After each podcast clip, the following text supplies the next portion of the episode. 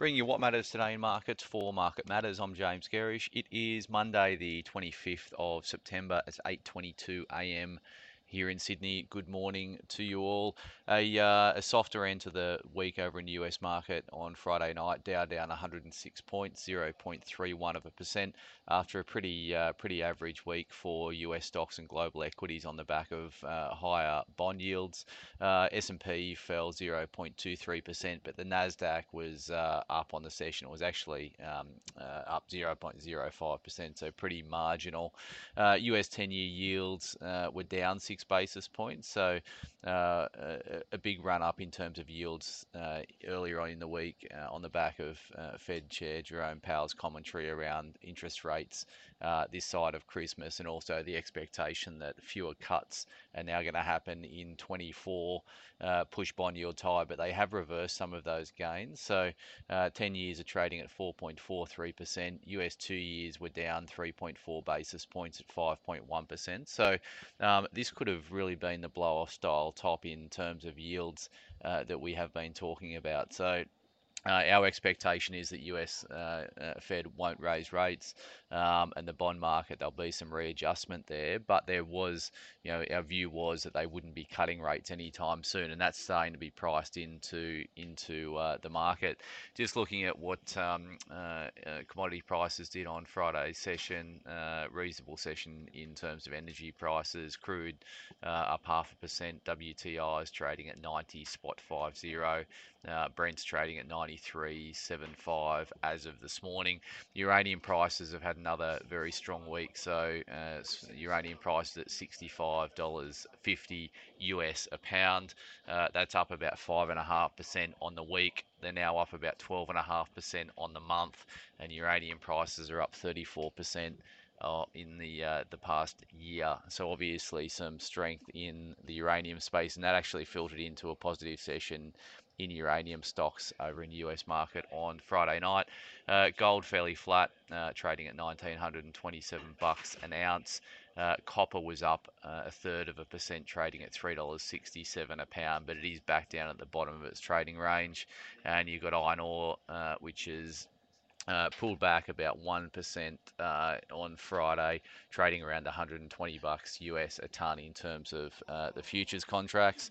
Uh, coal prices down 1% on Friday. Uh, active contractors trading at 162 spot 40, 162 spot 40 for the active coal contract going out of Newcastle. Looking at what commodity sectors uh, did over in the US market, so lithium stocks were up 0.75 of a percent. Copper stocks fell, but only marginally down 14 basis points. Uranium stocks were really strong, so they're up 3.5% on the session, and gold stocks over in Canada were down 0.3 of 1%. The US dollar index uh, edged higher, so it was at 105 spot 54. Uh, that's been a real impediment to commodities in the last um, uh, in the last week or so. The US dollar strength in the US dollar, but it continues to trade just at the top of its uh, top of its uh, trading range that we have highlighted uh, multiple times in our reports.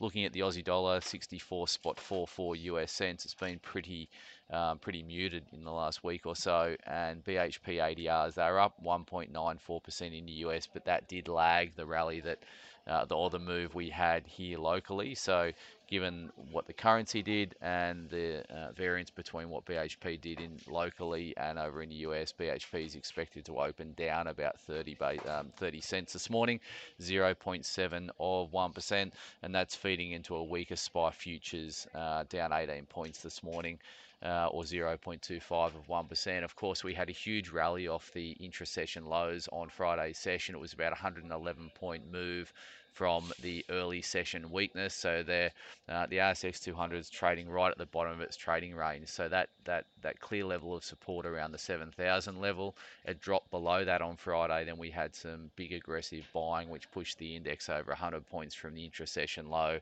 That's clearly a, uh, a positive turnaround and implies that there's a decent level of support around that 7,000 mark for the ASX uh, 200. Uh, only a couple of things catching my eye today, and what's probably going to be a quite uh, quiet day, school holidays uh, here in Australia. Uh, Aussie Broadband has been cut to hold at Jefferies $3.75 price target. That's ABB. They've been on a tear recently, so um, they had a uh, they had a reasonable set of uh, results, but then we've seen some data uh, out post those results showing that uh, they're winning market share, particularly in the mobile space. So that's pushed them up to about to $4.16. So Jefferies saying they should be trading more towards $3.75. So it's a bearish tilt on Aussie Broadband. We own that one in our emerging companies portfolio. It's our largest weighting. We've got an 8% portfolio weighting in Aussie Broadband. So we've got a reasonable bet on this one. Uh, and it's continuing to perform in our view. Altium raised to buy, that's ALU, raised to positive, I should say, at Evans and Partners. Uh, and then we've got um, we've got news out this morning just around Star that they are planning a $483 million equity raising. That's being reported in the AFR. Haven't seen any further details uh, out about that yet. Uh, and then we've got Synlait in terms of earnings today. So they're out with their earnings. That's SML over in New Zealand.